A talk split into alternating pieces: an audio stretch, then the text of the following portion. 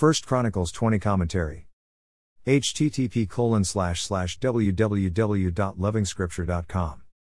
In the spring, at the time when kings go off to war, and when David decides to remain in Jerusalem, you guess this is David's moment of moral failure with Bathsheba. But Chronicles isn't going to repeat the story we very well know. Instead, the focus is on two important victories. The first victory is against Ammon. The Ammonites had a very long history of animosity against Israel. During the time of Saul, Nahash had so decimated the units of Israel that the Lord intervened. This was yet another moment when the Lord intervened and Israel was safe once again. The Philistines were a constant problem for Israel. They ruled over Israel during the days of Samson. They continued to oppress Israel throughout the days of King Saul. In fact, both Samson and Saul died because of Philistine aggression. We, therefore, receive the news of multiple victories against the Philistines with gladness and peace of heart. The oppressor has been subdued. How the church prays for such times.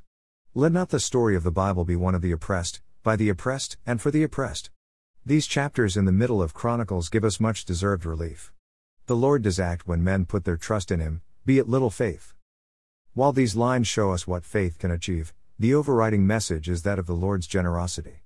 In the background of these victories, we have David misbehaving at the palace. Every saintly triumph is marked by incredible generosity from the throne of grace. These lines, therefore, celebrate the generosity of the Lord to a hardly deserving people.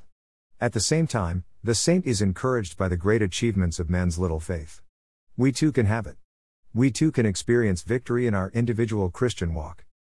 More resources visit http www.lovingscripture.com.